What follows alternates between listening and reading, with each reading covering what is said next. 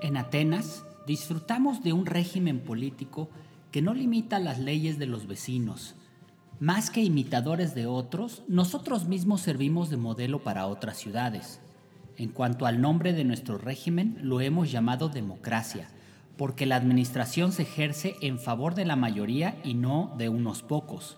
Respecto a las leyes, todos gozan de iguales derechos en la defensa de sus intereses particulares, y en lo relativo a los honores, cualquiera que se distingue en algún aspecto puede acceder a cargos públicos, pues se le elige más por sus méritos que por su categoría social. Tampoco al que es pobre, por su posición, se le impide prestar sus servicios a la ciudad, si es que tiene la posibilidad de hacerlo.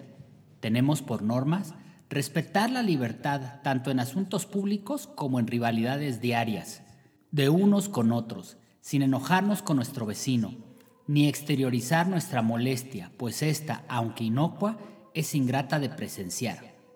Pericles de Atenas.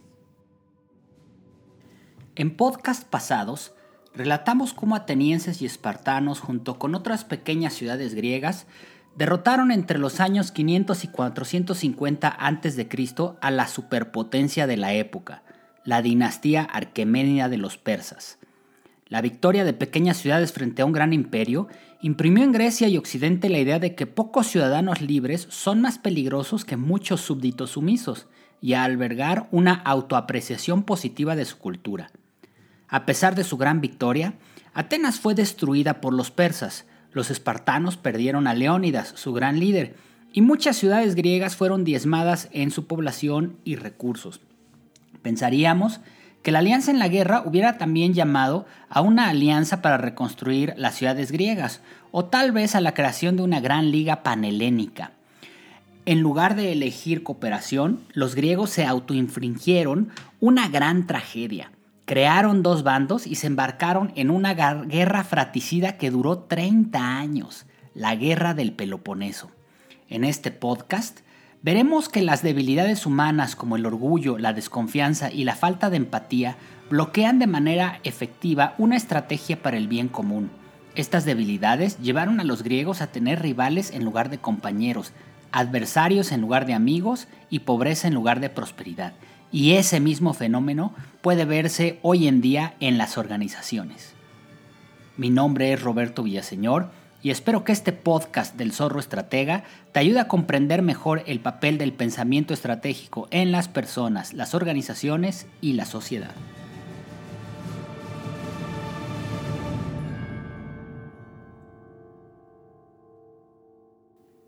Tigres y tiburones. El imperio persa de Jerjes recibía tributos y riqueza de toda Asia Menor y Central. Sus tesoros provenían de los territorios que hoy abarcan Irán, Irak, Turkmenistán, Afganistán, Uzbekistán, Turquía, Rusia, Chipre, Siria, Líbano, Israel y Egipto. Sus riquezas fluían por ríos, mares y tierra a impresionantes ciudades como Persépolis, Babilonia, Susa y Ecbatana. Sin duda, el imperio persa fue la primer gran potencia mundial. Testigo de ello, tenemos impresionantes vestigios en sitios arqueológicos y piezas de museo que atestiguan la grandeza y la riqueza de ese gran imperio. Comparativamente, las ciudades griegas solamente conocían carencias y dificultades. No contaban con recursos naturales en abundancia y mucho menos con pueblos que les tributasen riquezas. En realidad, era una cultura de escasos recursos y carencias materiales. Y ante las carencias existe una estrategia exitosa para pueblos, gobiernos y organizaciones: la especialización. Ya hemos comentado que Esparta se especializó en la guerra terrestre. Todos sus ciudadanos debían ser soldados profesionales, no había alternativa. Su estrategia de especialización consistió en prepararse continuamente para la guerra. Su estabilidad dependía del ejército, de sus falanges duramente entrenadas y del poder de amedrentar a sus rivales con su fuerza militar. El historiador John Lewis Gaddis equiparó a Esparta con un tigre, es decir, con un depredador terrestre, fuerte, letal, diseñado para el combate cuerpo a cuerpo. En contraste, Gaddis equiparó a Atenas con un tiburón, porque optó por la especialización marina. Al finalizar la guerra contra los persas y ver el potencial de una flota, Temístocles convenció a la Asamblea de Atenas para seguir dos grandes proyectos nunca antes vistos en suelo griego. El primero, construir una muralla de 11 kilómetros de largo que rodearía Atenas y la uniría con su puerto principal, el Pireo, con una gran avenida también amurallada. Esta muralla es actualmente conocida como los Muros Largos o el Muro de Temístocles, y fue construida con las ruinas de lo que los persas dejaron de Atenas, tal vez para recordarle a los atenienses cada vez que caminaran por la muralla el terror que vivieron sus antepasados. El segundo proyecto fue incrementar sustancialmente el número de trirremes de la flota ateniense y enviarlos para comerciar a todo el Mediterráneo, ofrecer alianzas y con ella protección, sobre todo a las pequeñas ciudades costeras de Asia Menor, el norte de África, Sicilia, Italia y hasta Iberia, es decir, España. De esta manera, Atenas con su muralla y su flota de trirremes se convirtió en un tiburón con guarida, es decir, una ciudad donde planeaban sus operaciones y un puerto desde donde las lanzaban. De esta manera, las carencias llevaron a ambas ciudades griegas a la especialización y esta a la rivalidad por estrategias divergentes, la guerra en tierra y la guerra en el mar, tigres y tiburones. Las ciudades atraídas por la estrategia del tigre se aglutinaron alrededor de Esparta y formaron la Liga del Peloponeso. En contraste, las ciudades que optaron por la estrategia marina de Atenas se aglutinaron en la Liga de Delos o Liga délica. Podríamos juzgar hoy en día que la especialización de ambas ciudades alrededor del año 431 a.C. hubiera llamado a una alianza estratégica, tigres defendiendo la tierra y tiburones acechando en el mar. Esta alianza tenía un sentido coherente para protegerse del siempre belicoso imperio persa. Pero ese sería un juicio ligero visto con los ojos del presente, pues toda estrategia en realidad requiere de una cultura que la soporte. Por esa razón, tigres y tiburones no pudieron coexistir, porque la cultura necesaria alrededor de cada estrategia era muy diferente. ¿Qué lecciones podemos aprender de este preámbulo de la Guerra del Peloponeso para el pensamiento estratégico? En primer lugar, el concepto de especialización. La especialización de actividades tiene sentido cuando los recursos son muy limitados. Los atenienses y espartanos, por su limitación de recursos, solamente podían mantener a un ejército en tierra o en mar, pero no ambos. La especialización requiere elegir y renunciar. De esta manera, conviene a organizaciones actuales que cuenten con pocos recursos especializarse en un área en lugar de muchas.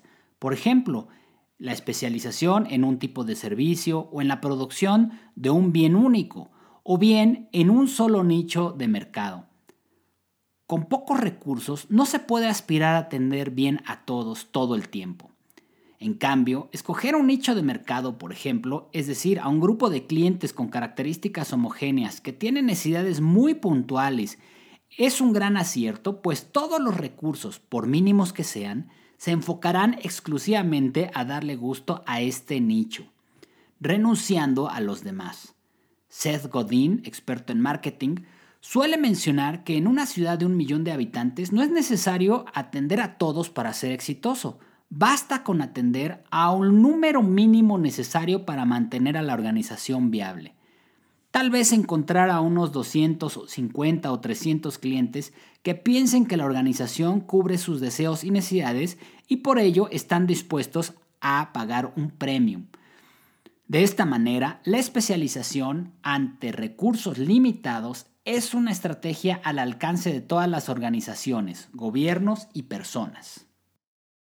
La Atenas de Pericles y la formación de una cultura.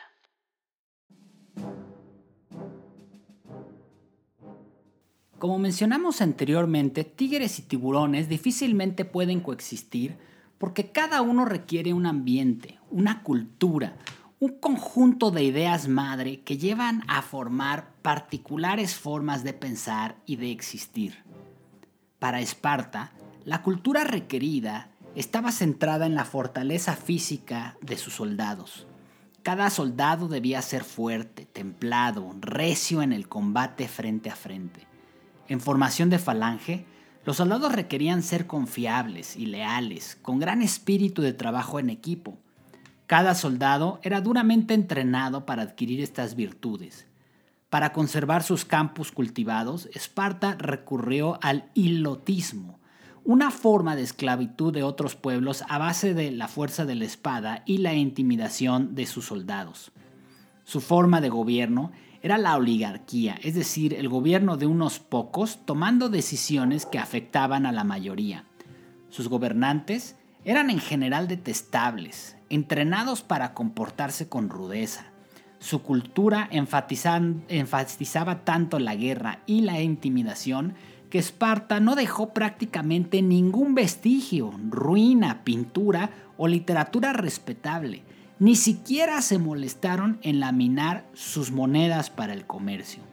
Casi todo lo que sabemos se lo debemos a los ciudadanos que otras polis escribieron acerca de los espartanos. En cambio, para mantener su estrategia de comercio abierto al Mediterráneo, Atenas requirió un aparato cultural muy diferente, es decir, requirió la cooperación voluntaria de otras ciudades. Las ciudades griegas liberadas en la costa asiática requerían protección contra los persas, y esa protección solo podía otorgarla la flota de tirremes ateniense. Si bien Temístocles dotó a Atenas de una muralla y de una flota de trirremes, quien forjó la cultura necesaria para vivir dentro de esa muralla y las alianzas necesarias de protección fue el ateniense Pericles. Historiadores como Robert Lane Fox describen a Pericles como un comandante probado, con amplia experiencia militar, diplomática y como un astuto economista, patrono de las artes, defensor de la democracia y, sobre todo, un inspiradísimo y elocuentísimo orador. Bajo el liderazgo de Pericles, Atenas solo mantuvo sus acuerdos de protección con muchas ciudades de la Liga de Delos. Además, reconstruyó Atenas a un ritmo sin precedentes. Fue Pericles quien supervisó el trazo de las calles de la nueva ciudad y la reconstrucción del templo de Atenea. Encargó la reconstrucción del Partenón a Fidias, posiblemente el más grande de los escultores griegos. El aerópago o anfiteatro al aire libre, donde se reunía la asamblea, fue otro de sus grandes proyectos, así como el impulso generado a la arquitectura, la pintura, la escultura, el teatro y la música. Para ello, importó arquitectos, expertos escultores, ingenieros de todas las ciudades posibles para embellecer Atenas. Filósofos como Anaxágoras impulsaron la idea de que el mundo podía explicarse a través de causas y efectos racionales, por lo que Atenas se alejó poco a poco de la superstición y de los cultos extravagantes. Bajo el mecenazgo de Pericles, Atenas gozó de las tragedias de Esquilo, Sófocles y Eurípides, además de las comedias de Aristófanes. Si los atenienses iban a vivir dentro de unas murallas, éstas debían contener obras extraordinarias, monumentos bellos, entretenimiento de gran tono humano y debían proporcionar libertad y seguridad a todos sus ciudadanos. El segundo aspecto cultural que impulsó fuertemente Pericles no fue material sino intangible, el robustecimiento y expansión de su forma de gobierno, la democracia. De acuerdo con el historiador Tucídides, Pericles inspiró a la asamblea a aceptar la idea de que todo ciudadano ateniense podía y debía tener acceso a cargos públicos, sin importar su riqueza, pobreza, gremio y actividad que desarrollara. Creó lo que tal vez sería la primera administración pública profesional, pues bajo su liderazgo todos los funcionarios recibían un encargo y una paga. Pericles incluso llegó a despreciar, llamando inútiles, a los ciudadanos atenienses que no asistían a la asamblea a escuchar y a ser escuchados, a votar y a ser votados. Impulsó leyes que impedían a los ciudadanos pagar por los crímenes de sus familiares o de sus ancestros. En concreto, la Atena de Pericles se convirtió en el centro de atracción más importante del Mediterráneo por sus riquezas materiales, por el florecimiento intelectual y por las libertades que la ciudad garantizaba a sus ciudadanos y aliados. Así, Atenas forjaba alianzas con otras ciudades griegas mostrando su modelo político, intelectual y comercial, y tuvo un gran éxito. De esta manera, Esparta y Atenas, la Liga del Peloponeso y la Liga de Delos, desarrollaron culturas diferentes, intereses distintos, ideas madres que llevaron a comportamientos muy dispares, modelos de gobierno no compatibles. Y sus ciudadanos aprendieron a mirar el mundo de manera diferente. Por eso tigres y tiburones no pudieron coexistir a pesar de ser vecinos. ¿Qué lecciones podemos aprender de la formación de la cultura para las organizaciones, gobiernos y personas?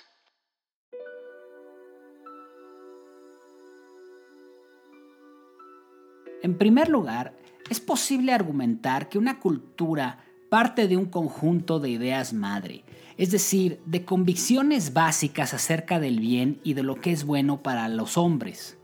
Estas convicciones que los hombres hacen suyas tienen el poder de generar estilos de vida, es decir, creencias operativas que informan la vida íntima y social de las personas, y que se observan a través de comportamientos concretos.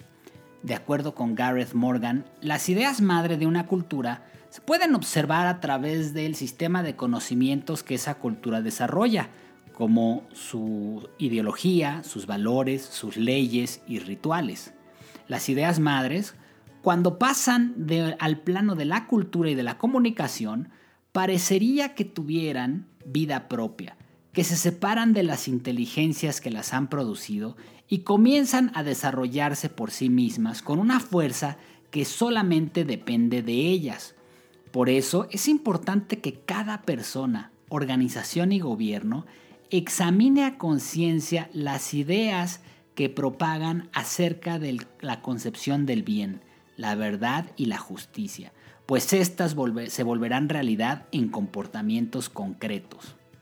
En el caso de los griegos, las ideas madre prevalecientes en Atenas llevaron a sus ciudadanos a desarrollar un grado de refinamiento evidente en sus creencias y prácticas superiores al resto de las ciudades griegas. Y aparentemente este refinamiento cultural despertó cierto recelo, especialmente en las ciudades rivales de Atenas, que eran Esparta y Corinto. Espartanos y corintios temieron que la superioridad cultural de Atenas atrajera muchas ciudades-estado y que aterrizara en alianzas y en una superioridad política, comercial y militar que no estaban dispuestos a aceptar. Este recelo, que correctamente podríamos llamar envidia, orilló a los corintios a sugerir e incluso a reclamar continuamente a Esparta la invasión terrestre de Atenas. En contraposición, los atenienses protegidos y confiados por sus muros largos comenzaron a desarrollar un sentimiento de superioridad que correctamente podríamos llamar orgullo.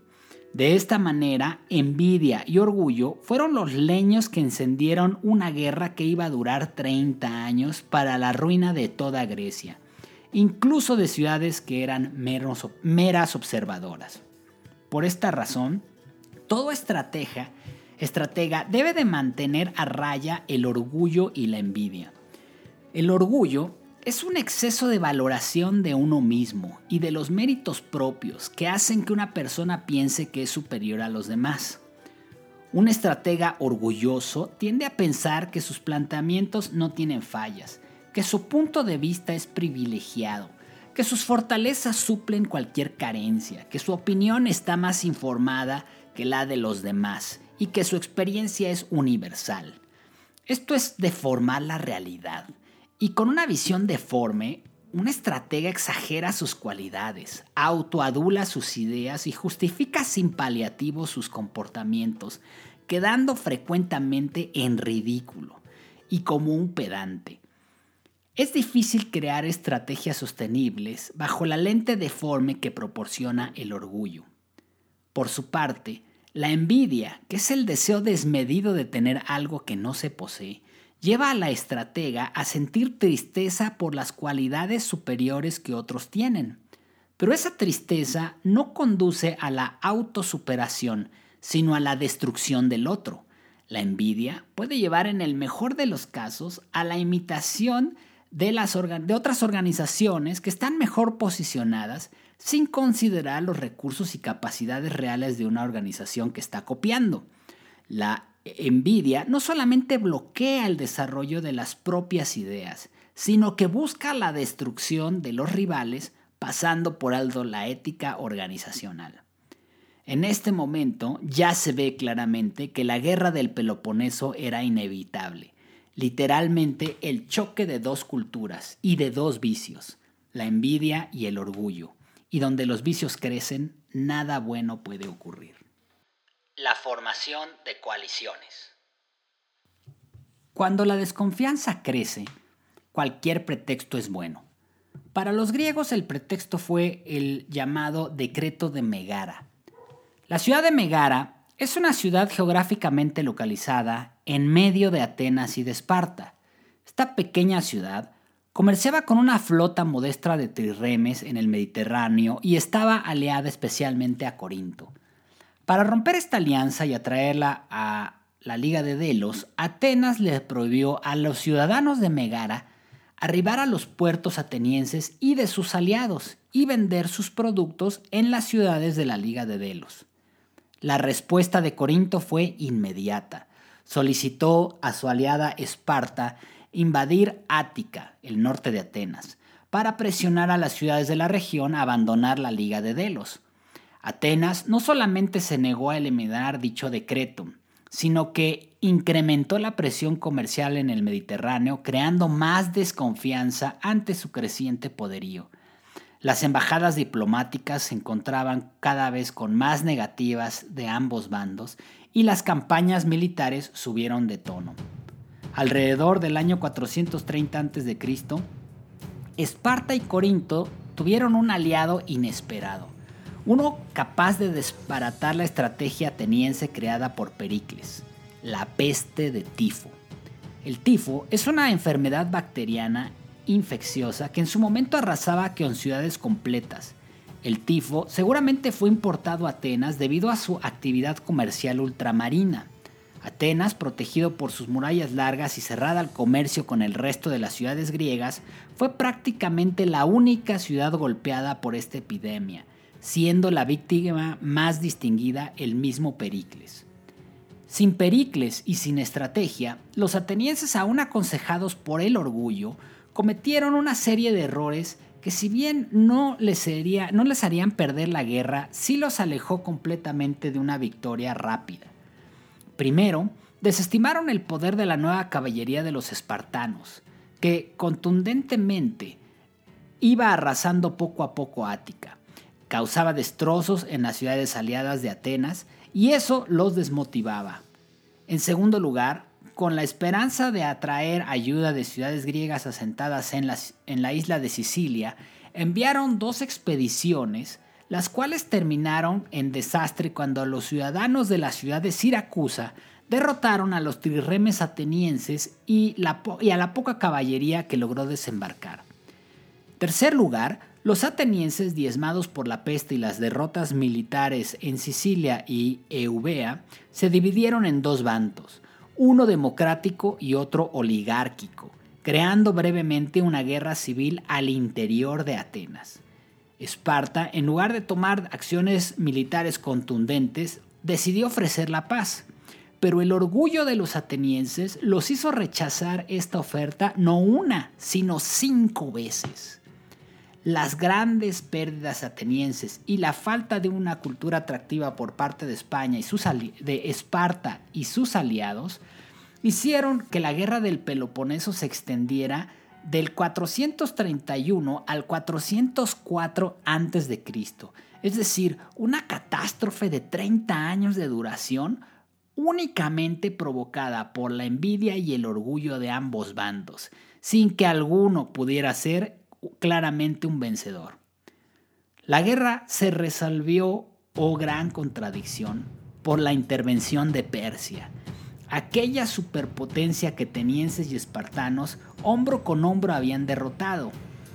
Persia, hasta ese momento, había sido una mera observadora. Decidió intervenir en la guerra en el momento más conveniente.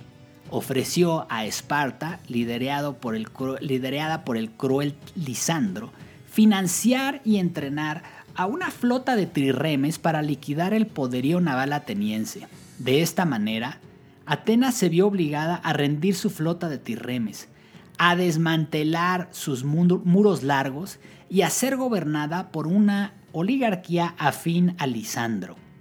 A cambio, Esparta cedió a Persia el señorío de todas las ciudades griegas asentadas en Asia Menor, antes protegidas y aliadas de Atenas. Al final de la guerra, la gran ganadora de dos enemigos impulsados por la envidia y el orgullo fue la Persia de Artajerjes, quien, comprometiendo pocos recursos, logró la victoria que les había sido negada 50 años antes. Sin duda, de acuerdo con el historiador Tucídides, la guerra del Peloponeso fue, para los griegos, la más instructiva y la más humillante de todas las guerras. ¿Qué lecciones podemos obtener de los 30 años de la Guerra del Peloponeso para el pensamiento estratégico? En primer lugar, los estrategas pueden aprender que nada se saca de una guerra prolongada, especialmente si se cuenta con pocos recursos. Atenienses y espartanos, tigres y tiburones, malgastaron sus pocos recursos en una guerra que ninguna de las dos ciudades podía ganar, lo cual deja como enseñanza a los estrategas modernos escoger sus batallas. Una gran parte del pensamiento estratégico, posiblemente la parte medular, consiste en saber qué batallas pelear y cuáles dejar a un lado. Es posible que un estratega piense que deba trabar combate siempre, pero esto es un error.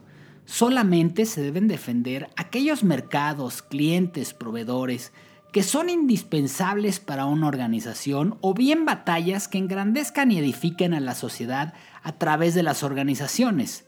El resto de las batallas generalmente llevará a un desperdicio de recursos. Saber renunciar a las batallas es posiblemente la habilidad defensiva más importante de un estratega.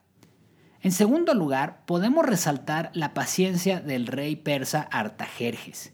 Si bien atenienses y espartanos se dejaron llevar por la envidia y el orgullo, la paciencia concedió al rey persa una victoria sin comprometer demasiados recursos. Esperar a que Atenas y Esparta y los aliados de ambos bandos se despedazaran poco a poco, desgastaran sus recursos, hicieran cada vez más irreconciliable su forma de pensar, fue un gran mérito para los persas. Pues un estratega siempre tiende a mostrar sus habilidades a través de la acción en lugar de la inacción. Podemos también resaltar que Artajerjes esperó hasta un momento muy particular, un momento clave, en donde realmente la aportación de pocos recursos harían la diferencia sin marcha atrás. Con los recursos de Persia, Atenas fue vencida y Esparta quedó en deuda permanente. No se puede pedir más a la paciencia estratégica.